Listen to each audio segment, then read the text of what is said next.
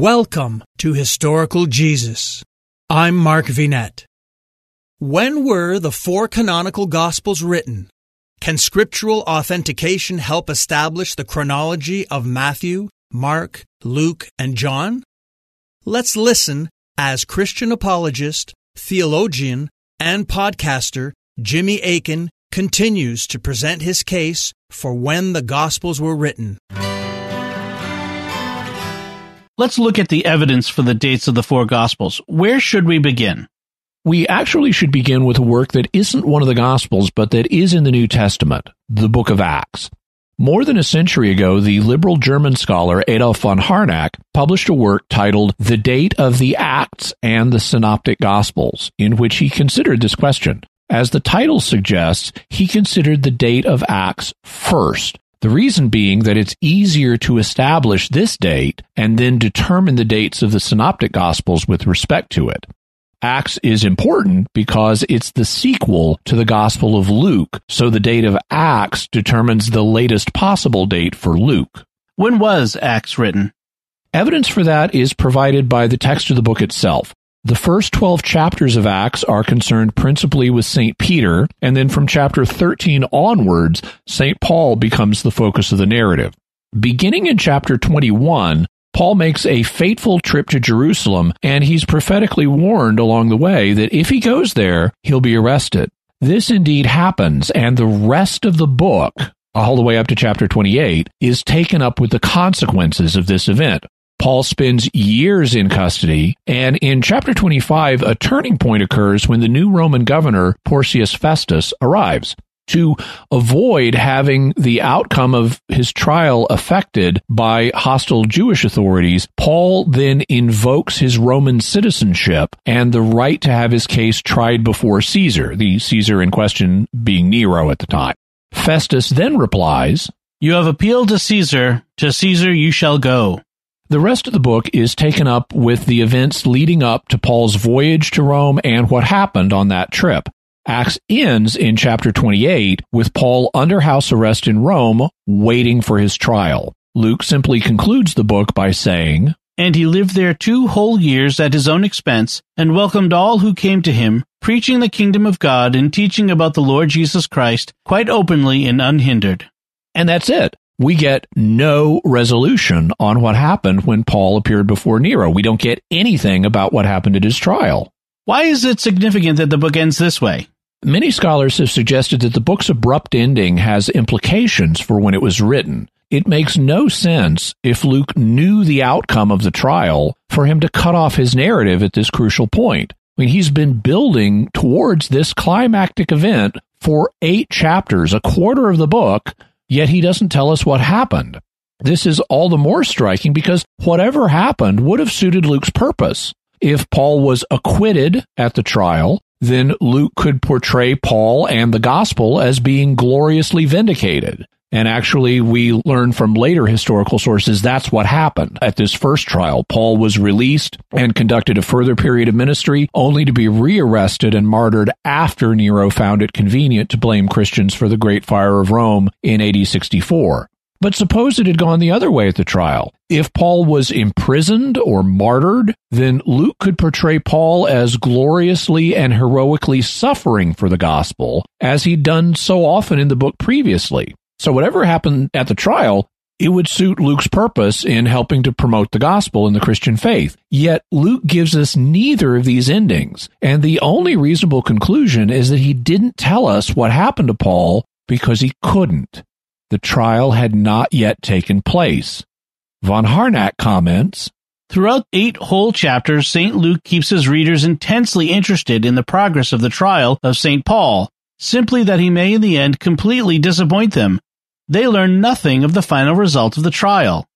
The more clearly we see that the trial of St. Paul, and above all his appeal to Caesar, is the chief subject of the last quarter of the Acts, the more hopeless does it appear that we can explain why the narrative breaks off as it does, otherwise than by assuming that the trial had actually not yet reached its close. It's no use to struggle against this conclusion. If St. Luke in the year 80, 90, or 100 wrote thus, he was not simply a blundering but an absolutely incomprehensible historian. Harnack also points out that Luke repeatedly records prophecies of future events in Acts, yet he makes no prediction about Paul's ultimate fate. Hi, everyone. If you've been injured in an accident that was not your fault, listen up. We have legal professionals standing by to answer your questions for free. Call now and find out if you have a case and how much it's potentially worth. Call 800 218 6010. I'm here with spokesman John Wolf. So, John, tell everyone listening who should call right now. Well, Maria, first off, thank you for having me here. It's always nice to answer the listeners' questions. Now, as far as who should call in, anyone who's been injured in an accident and think you deserve compensation, give us a call right now. 800 218 6010. You'll find out if you have a case and how much it's potentially worth. Thanks, John. You heard it, folks. Take advantage of this opportunity and call now. 800 218 6010. Advertisement sponsored by Legal Help Center may not be available in all states.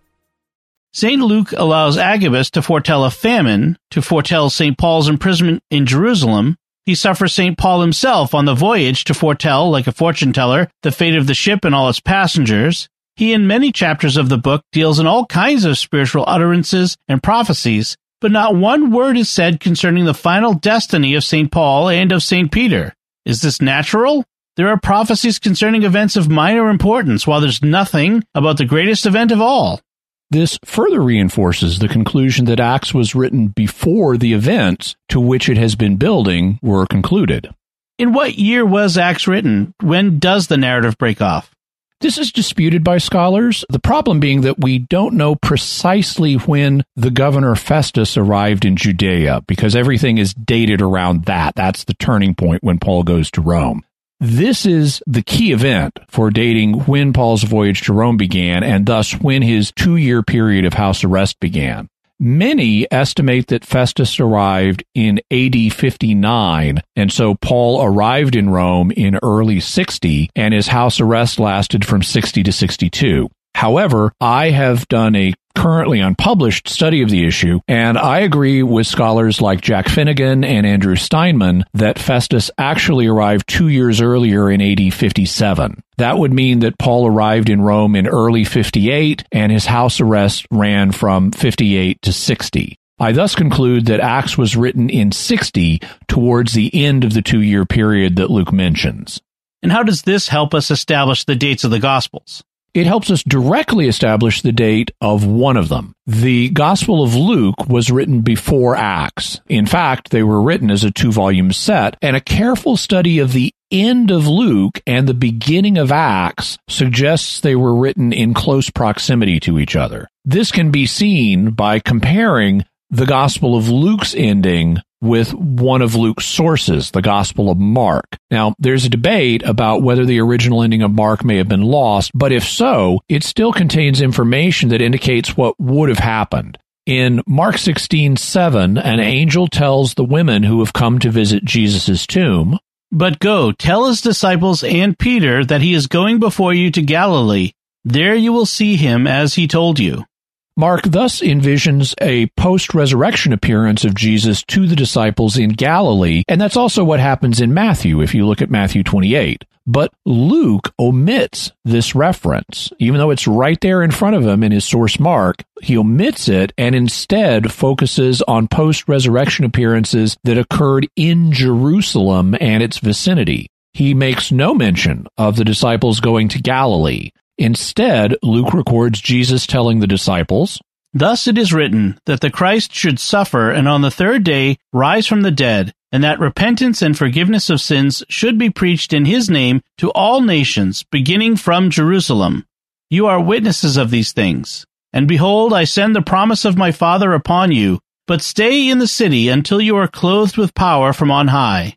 Notice, repentance is to be preached to all the nations, beginning from Jerusalem, and the disciples are to stay in the city, meaning Jerusalem, until they're clothed with power from on high. This is what Jesus is saying at the end of Luke. It's different than what we see in Matthew and Mark, and that difference has led some people to suggest there may be a conflict here. But really, there's not. The truth is that Jesus appeared to the disciples both in the vicinity of Jerusalem and in Galilee. John makes that clear. Luke simply focuses on the Jerusalem appearances, while Matthew and Mark focus on the Galilean appearances. John makes it clear he appeared in both locations. For our purpose, the question is why did Luke choose to end his gospel as he did? Why did he choose to ignore the Galilee appearance that is alluded to at the end of his source, Mark? The obvious answer, if you think about it, is that he was already planning what he was going to write in Acts. Thus, at the beginning of Acts, he records Jesus telling the disciples, But you shall receive power when the Holy Spirit has come upon you and you shall be my witnesses in Jerusalem and in all Judea and Samaria and to the end of the earth. This directly echoes the end of Luke's gospel. In Luke's gospel, you shall receive power when the Holy Spirit has come upon you is a reference to the events of Pentecost that are recorded in Acts. And they correspond to stay in the city until you're clothed with power from on high. Similarly, you shall be my witnesses in Jerusalem and all Judea and Samaria and to the end of the earth is the outline of the book of Acts, and it corresponds to what Jesus says at the end of Luke's gospel that repentance and forgiveness of sins should be preached in his name to all nations beginning in Jerusalem. And you are the witnesses of these things. The presence of these and other elements at the end of Luke and particularly the way he diverges from Mark, indicates that he was already planning what he was going to say at the beginning of the book of Acts. This shows that Luke was not written very long before Acts. If years had elapsed, we wouldn't find the gospel ending the way it does using the same kinds of phrases that set up the recurrence of those things at the beginning of Acts. I therefore estimate that Luke was finished immediately before Acts, likely in AD 59, and that Luke used the two year period of Paul's house arrest in Rome to finish gathering material for and composing these two books. I'm Mark Vinet. Thank you for sharing your time with me.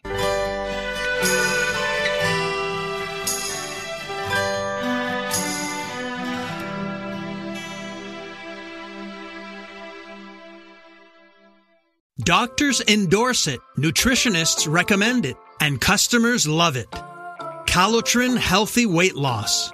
Ron in Texas lost 35 pounds. Marie in Pennsylvania lost 117 pounds with Calotren. Diane not only lost weight, but she also found relief from arthritis. Lynn lost over 45 pounds. Calotren contains collagen, the most abundant protein naturally occurring in the human body which decreases as we age. Taking Calotren promotes better sleep, more energy, less joint pain, and best of all, weight loss. Calotren has an amazing 86% success rate with their 90 day supply. And this week, take advantage of their President's Day sale. Buy the 90 day supply and get an extra month free plus free shipping. Ordering is so easy. Just text the word HISTORY to the code 30605 and we'll send you a link to the special offer. Again, text history, that's H I S T O R Y, using the code 30605.